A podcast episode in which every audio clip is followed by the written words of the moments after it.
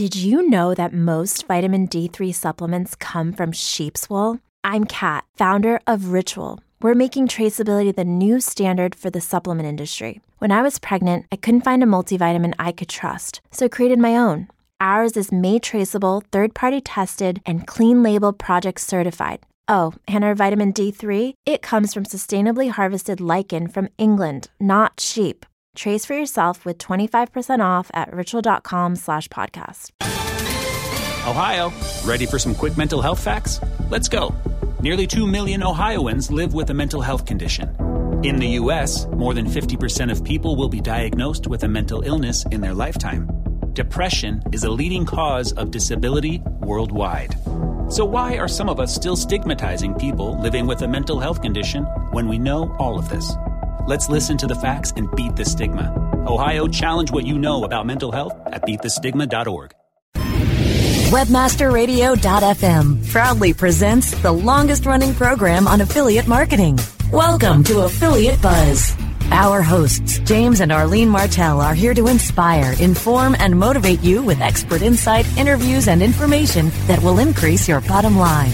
Advance your affiliate marketing efforts every week on Affiliate Buzz. Now, please welcome James and Arlene. Hi, it's James Martell here, and welcome to another edition of Affiliate Buzz. It's great to have you with us. Arlene is away today, but I do have a very special guest on the line, Liz Gazer, a consultant at Growth Spurt. And today we're going to be talking about how to spot and jump on opportunities to develop awesome content. Now, before Liz joins us, just a reminder that if you have comments or questions at any time, you can visit us on Facebook at facebook.com slash gotbuzzed.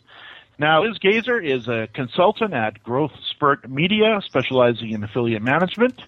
With 10 years experience managing programs in fashion, health, home decor, travel, and more, Liz is excited to be working with Inc. 5000 Women's Wear Shape, uh, Women's Shapewear Merchant, HourGlassAngel.com on the ShareASale Network.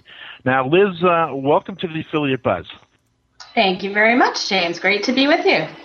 Now it's about time we got you on the buzz. Goodness knows we've I know uh, it's been a long time coming.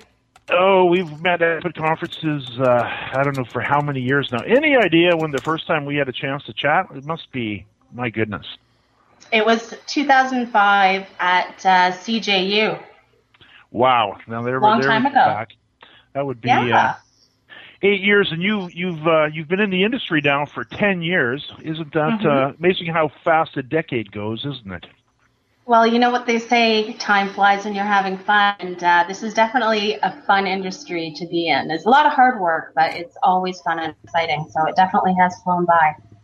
It truly is. It truly is. Uh, hard work, rewarding work. Nice to be involved in an industry that's uh, that's growing every day. We see so many uh, industries that are struggling, so many people out there struggling, and the affiliate marketing world, the internet marketing world, uh, the online world. I always look at the two uh, when I compare online versus offline. You hear so much doom and gloom in the offline world, and I think one of the things people don't realize is that we don't have that going on in the online world. We we have record growth every single year. Is, is that you know what? James? I count my blessings every single day. I really do. And when people ask me about what it is that I do for a living, I'm always, you know, I talk about it with so much passion and excitement and I really just feel so blessed because I see a lot of my friends and family struggling in the offline world and our business is just booming.